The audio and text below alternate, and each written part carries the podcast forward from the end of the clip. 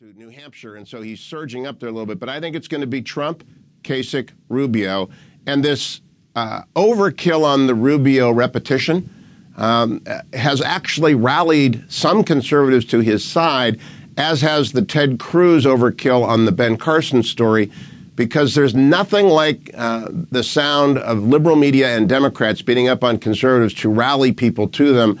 I think Rubio's actually getting a little rebound after the the pylon of the weekend. Yeah, but the pylon wasn't from liberal writers. I mean, the pylon was from everybody. I mean, it was everybody's judgment that, you know, perhaps it was only three minutes, as you have suggested, but it seemed to be the topic of conversation because he seemed to have momentum. And I'll give you an example. Jennifer Granholm, who is a very smart former governor right. of of uh, Michigan, was on CNN this afternoon, and she brought it up and was joyful with Rubio's decline. She also brought up Ted Cruz's Canada thing, birtherism from a Harvard law grad who knows better. They're trying to, I think, systematically uh, sow discord, but really take Rubio out and, and I and take Ted Cruz out of the picture so that the Republicans, I think they'd like to run against a, a very weakened nominee who cannot energize young people against Hillary Clinton. But but so in, in your judgment, this was a temporary hit that now is rebounding to Marco Rubio's favor. Yes, and and what he did was famous line in Chris Matthews' book Hardball, probably the most important line in politics.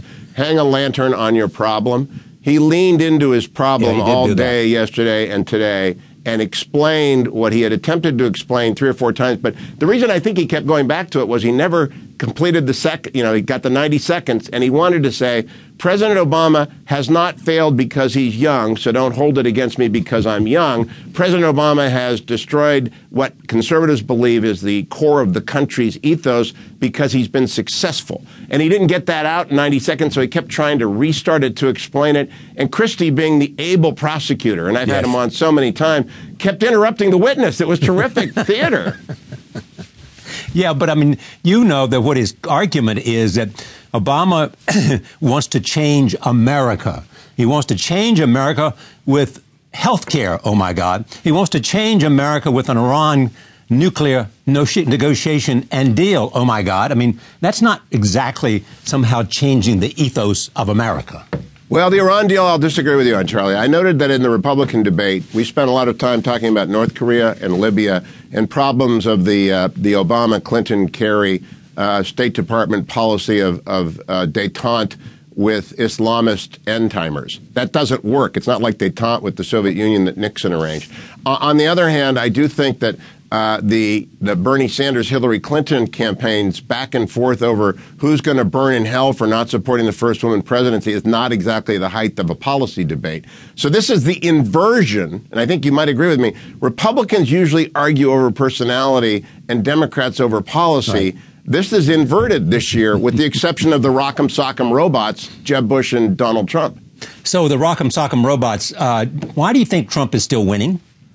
Uh, because he is uh, New Hampshire is a very independent-minded state. Right. They they value that. They and he is not anybody's creature. Let's go back to Kasich for a second. Uh, does anybody have the possibility now, without thinking of any particular scenario, of catching fire?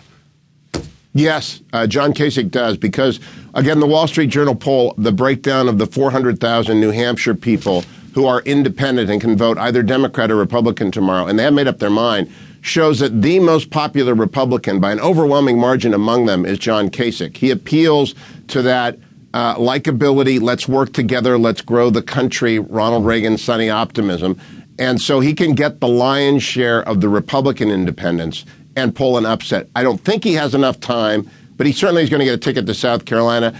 And Charlie, the prediction I've been making, along with Rick Wilson, a superb political consultant, though some Trump right. people hate him, is that we're going to have an open convention in Cleveland. No one is going to have 1,237 delegates. The rules don't work to a majority this year. And so we're going to have the greatest political convention of my lifetime.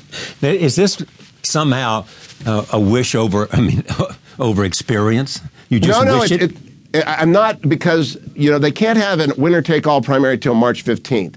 That means all sorts of delegates have to be divided up proportionally. Carly Fiorina got a delegate in Iowa. Uh, and so Carly Fiorina has a chip at that table in Cleveland. The more proportional results that come in, the harder it is, and the more scattered the field. And I think.